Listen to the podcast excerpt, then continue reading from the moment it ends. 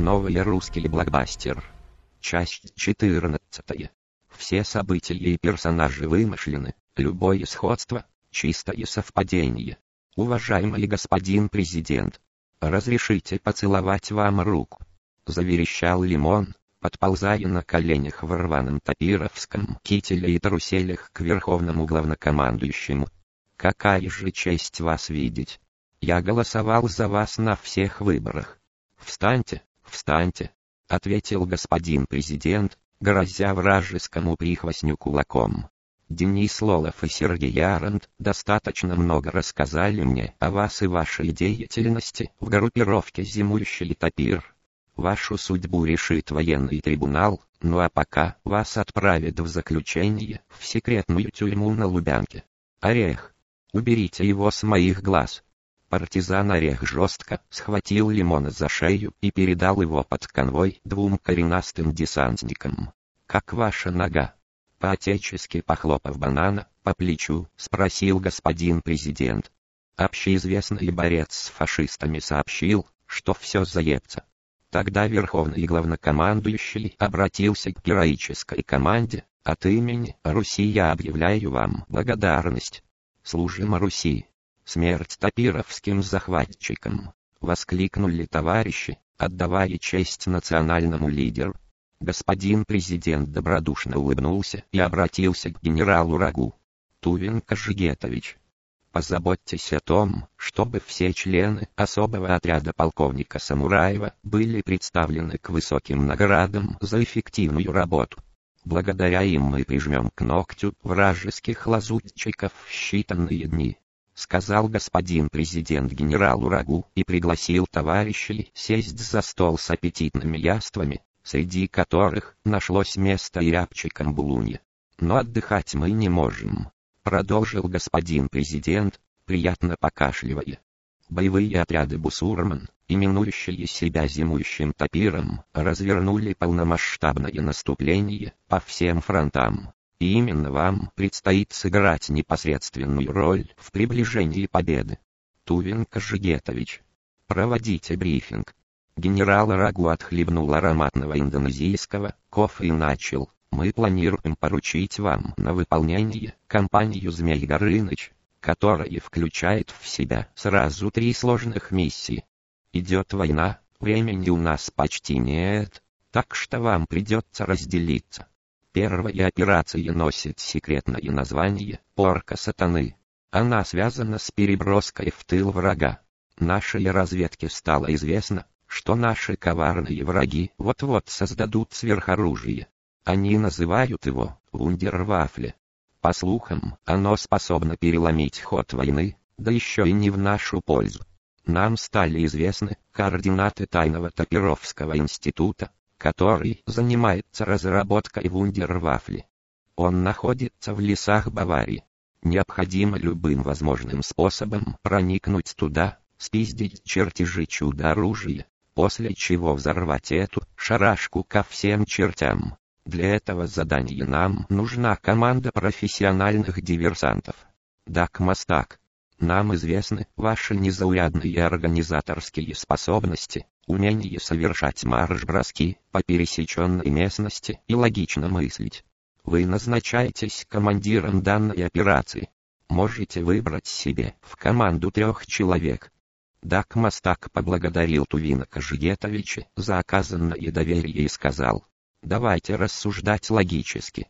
Мы направляемся в тыл врага, поэтому нам в команду нужен человек, который знает повадки топировцев как никто другой. Конечно же это общеизвестный борец с фашистами Банан. Также, когда мы проберемся на территорию института нам будет нужен человек с навыками профессионального шпионажа, способный найти секретные документы в логове зимующего топира. Тут незаменимой кандидатурой является агент Денис Лолов.